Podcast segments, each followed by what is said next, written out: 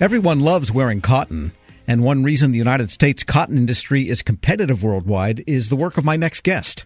A long serving scientist at the Agricultural Research Service, Johnny Jenkins is one of this year's Presidential Rank Award winners in the category of Distinguished Professional, and he joins me now. Mr. Jenkins, good to have you on. Thank you. First of all, let's start with how long you have worked at the Agricultural Research Service. What year did you join there? I joined the ARS in 1961.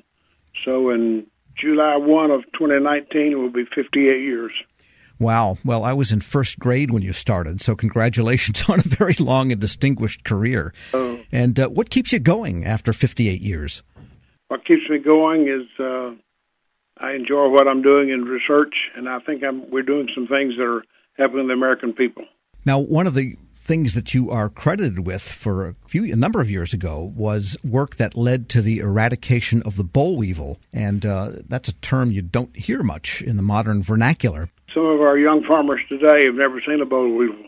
At one time, this was a major scourge in the entire U.S. cotton production industry, but uh, through concerted efforts of ARS, state scientists, and uh, the, the uh, growers themselves, we were successfully able to eradicate the boll weevil. I played a small part in that.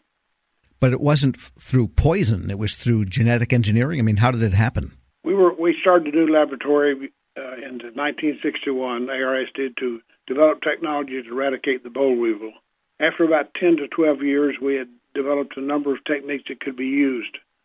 Uh, we did a couple of pilot tests, and uh, at the end of these, the uh, protocol was developed to eradicate using uh, pheromone traps, which lure the insects in and give you an idea of how many are in the field, and then using uh, insecticides very judiciously, and particularly in the fall of the year before the weevils go into hibernation.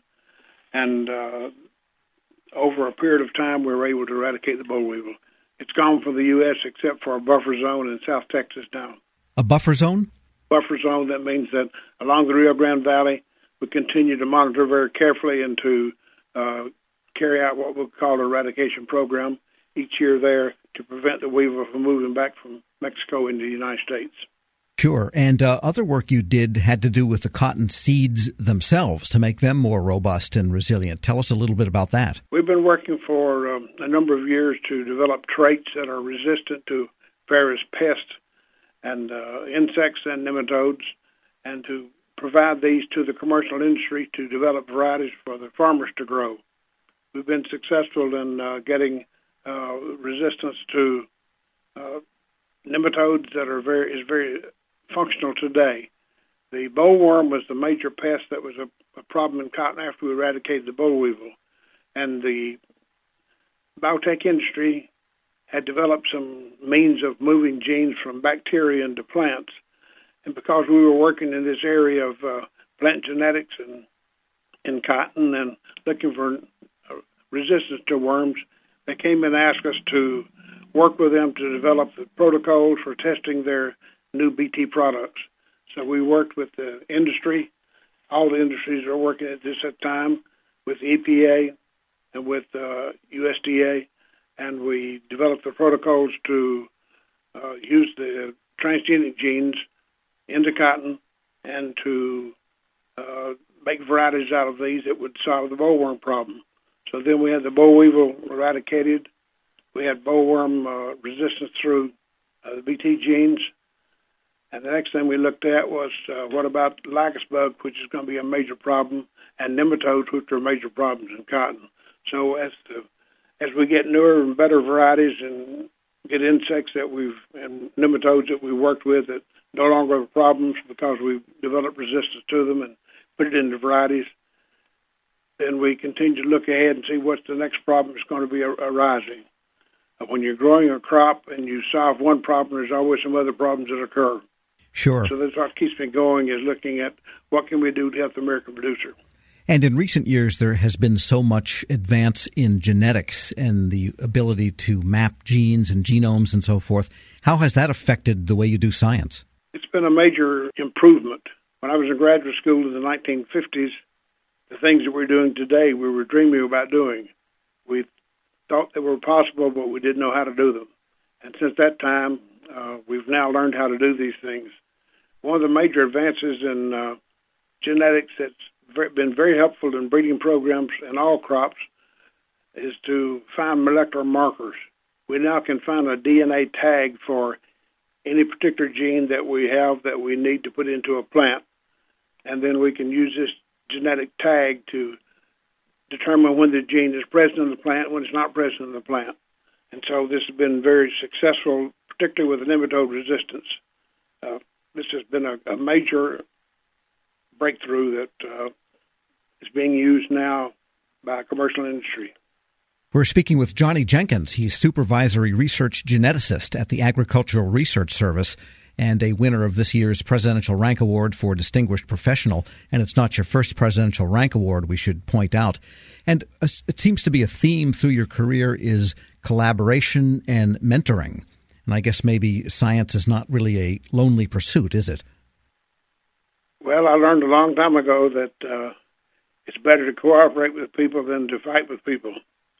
And by cooperation, you get a lot more done.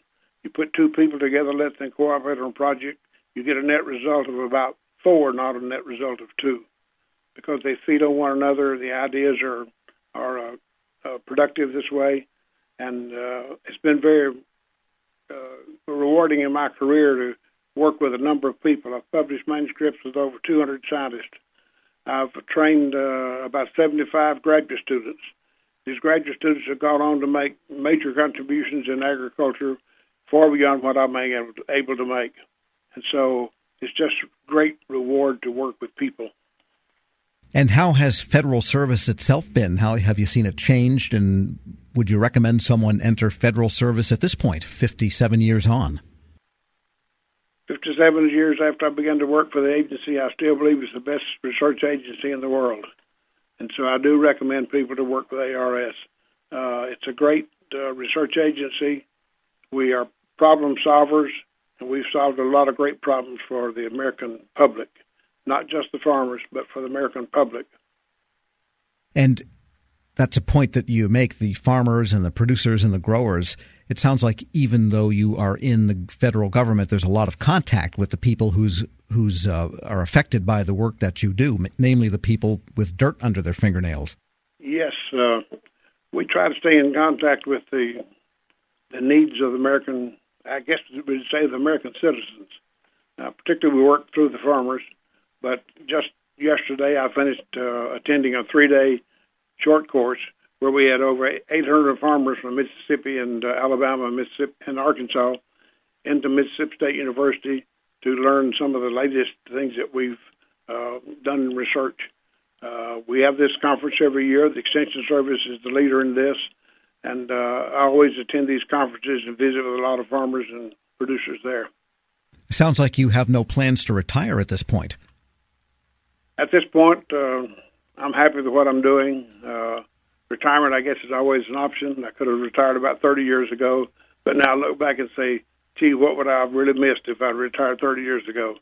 Uh, a lot of discoveries have been made, and uh, a lot of fun I've had over the last uh, 30 years after I could have retired.